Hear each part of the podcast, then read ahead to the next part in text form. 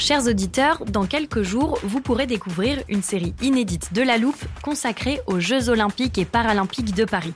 À trois mois de la cérémonie d'ouverture, on s'est demandé comment réussir ces JO. Les transports sont-ils prêts à affronter les milliers de touristes? Le dispositif de sécurité est-il suffisant? L'enthousiasme sera-t-il finalement au rendez-vous? Pour répondre, on plonge durant cinq épisodes dans les archives des éditions précédentes, accompagnés des journalistes de l'Express. C'est à retrouver à partir du 13 mai sur toutes les plateformes d'écoute.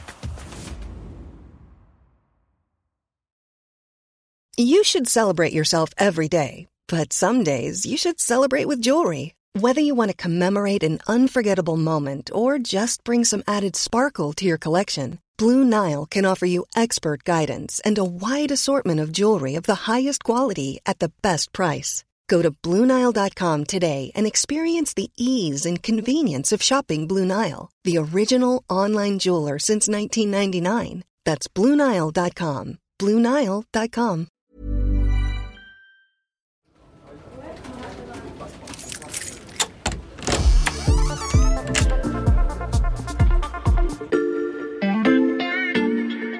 Salut, c'est Xavier Yvon. Bienvenue dans l'armoire de la loupe. Cette semaine, vous allez tout comprendre sur le soft power. C'est du soft power. Cette stratégie du soft power. Le soft power. Euh, de soft, power. le soft power. Vous vous souvenez peut-être avoir déjà entendu ce terme dans un épisode de La Loupe, et celle qui nous en parlait est avec nous aujourd'hui. C'est Charlotte Lalanne, journaliste au service Monde de l'Express. Salut Charlotte. Salut Xavier. Soft power, ça ne se traduit pas vraiment, on pourrait dire euh, puissance douce en français, mais c'est surtout une expression qui s'oppose au hard power. Oui, le hard power, donc littéralement euh, pouvoir dur, Mhm. euh, c'est-à-dire quand un pays euh, va exercer son pouvoir par la contrainte, essentiellement par son arsenal militaire. Mhm. En gros, on est dans une logique euh, de loi du plus fort, et évidemment l'exemple qui nous est le plus actuel, c'est ce qui se passe en, en Ukraine, où la Russie a voulu démontrer euh, sa puissance par la force en attaquant l'Ukraine le 24 février. Bon, alors tout s'est pas tout à fait passé euh, comme prévu, mais ça c'est un autre sujet. Quand on parle du soft power, il me semble important de revenir à l'origine de ce concept pour bien le comprendre. Il est né en fait ce terme en 1990, inventé par un géopolitologue américain qui s'appelait Joseph Nye à une époque où euh, certains disaient euh, la puissance américaine en déclin. Et Joseph Nye, à ce moment-là, dit la force militaire ne suffit plus à un État euh, pour peser sur les décisions des autres. Et d'autres outils servent en fait à travailler son image de marque auprès des autres pour se rendre attractif à leurs yeux et, in fine, donc réussir à les influencer sans recourir à la force. Ça, c'est pour la définition. Tu peux nous donner des exemples, Charlotte? Alors oui, il y en a en fait euh, tout un tas. Et contrairement au hard power, euh, le soft power n'est pas seulement l'affaire de l'État. Mhm. Il y a d'autres acteurs euh, de la société civile qui participent, alors plus ou moins directement, à rendre un pays attractif de plein de manières différentes. Moi, je retiendrai euh, sept grands vecteurs de cette influence. Ok, je t'écoute. Il y a d'abord le volet gouvernance. Est-ce que euh, le pays est perçu comme stable? Est-ce que ses valeurs rayonnent à l'international, par exemple le respect des droits de l'homme, la démocratie et enfin, est-ce que cet État compte des leaders respectés, admirés? Alors sur ce dernier critère, il y a une figure euh, assez consensuelle qui faisait quasiment l'unanimité et participait au soft power britannique. Mhm. Je pense que La reine Elisabeth voilà, exactement. Dans le même ordre d'idées, on pourrait citer Mandela, Mhm. par exemple. Deuxième pilier, l'influence de ce pays sur la scène internationale. C'est-à-dire sa capacité à aider d'autres États, à avoir des alliés solides et eux-mêmes influents, ou à jouer les médiateurs. Mhm. Troisième pilier, la culture. Hollywood, les comédies euh, musicales de Broadway aux États-Unis. On pense à Bollywood, bien sûr, pour l'Inde, la gastronomie française ou italienne.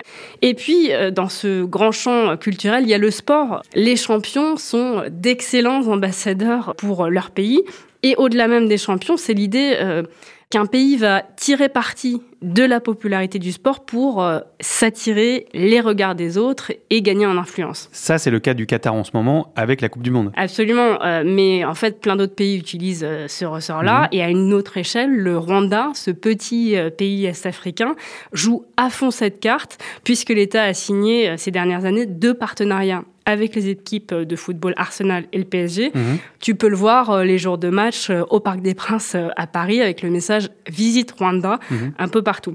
Quatrième pilier maintenant, le business. Est-ce qu'il est facile de commercer avec cet État? Est-ce que son économie est stable? Est-ce qu'aussi il y a des marques qui ont traversé les frontières? Par exemple, McDonald's, Coca-Cola, Yves Saint Laurent, Louis Vuitton. Hmm. Et on en vient au cinquième aspect, c'est le paysage médiatique, parce que bah, pour exercer ce pouvoir doux, ce soft power, il faut euh, arriver à faire passer ces messages au monde entier à travers des médias qui pèsent. Hmm. Exemple, la BBC. CNN. Voilà, et pour reparler euh, du Qatar, euh, bah, l'un des vecteurs de l'ascension de ce petit État, c'est une chaîne que tout le monde connaît aujourd'hui qui s'appelle Al Jazeera et qui a eu une influence décisive notamment dans la couverture des printemps arabes. Si j'ai bien compté, Charlotte, ça fait cinq piliers, il en reste deux. Exactement. Donc, euh, le sixième, c'est l'éducation et la science. Mmh la capacité à innover, euh, à attirer les meilleurs chercheurs et les meilleurs étudiants du monde, qui eux aussi seront des ambassadeurs. Et puis le dernier aspect qui découle un peu de tous les précédents, c'est euh, la perception qu'on a du peuple de ce pays. Quelle impression ils dégagent, euh, les Américains, les Français, les Indiens, les Sud-Africains Est-ce qu'ils font rêver? Est-ce qu'ils sont désirables? Mais ça, Charlotte, c'est une question de point de vue, de trouver que les Américains font rêver ou que les Français sont désirables. Ouais, et, et c'est d'ailleurs, à mon sens, l'un des points faible de cette notion de soft power. Par exemple, mm. si l'on reprend les critères que j'ai mentionnés, on voit clairement toute une stratégie d'influence de Pékin, euh, le développement d'un réseau culturel avec les instituts Confucius, la construction d'infrastructures, notamment culturelles et sportives, un peu partout dans le monde. Alors bien sûr, cette influence, elle est perçue bah, mm. plus ou moins positivement selon que euh, tu te trouves à Washington, à Paris, à Dakar ou à Johannesburg. On voit pas effectivement les choses de la même manière. Mais on peut dire une chose, c'est que quand même sur la bataille culturelle, la domination américaine demeure aujourd'hui, ne serait-ce que par la langue anglaise, le rap américain, les blockbusters américains euh, sont écoutés, regardés partout dans le monde, y compris dans des pays où la Chine a gagné une énorme influence euh, ces dernières années. On pense par exemple aux pays africains. La rivalité États-Unis-Chine jusque dans le soft power. Merci Charlotte. Voilà, je peux refermer l'armoire. Maintenant, vous êtes capable d'expliquer ce qu'est le soft power. Et si vous voulez en savoir plus, on vous a préparé une liste d'épisodes de La Loupe et d'articles de l'Express qui traitent du sujet. Les liens sont à retrouver dans le descriptif de ce podcast. Bon week-end, profitez-en pour rattraper les épisodes que vous auriez manqués. Je vous dis à lundi pour passer un nouveau sujet à La Loupe.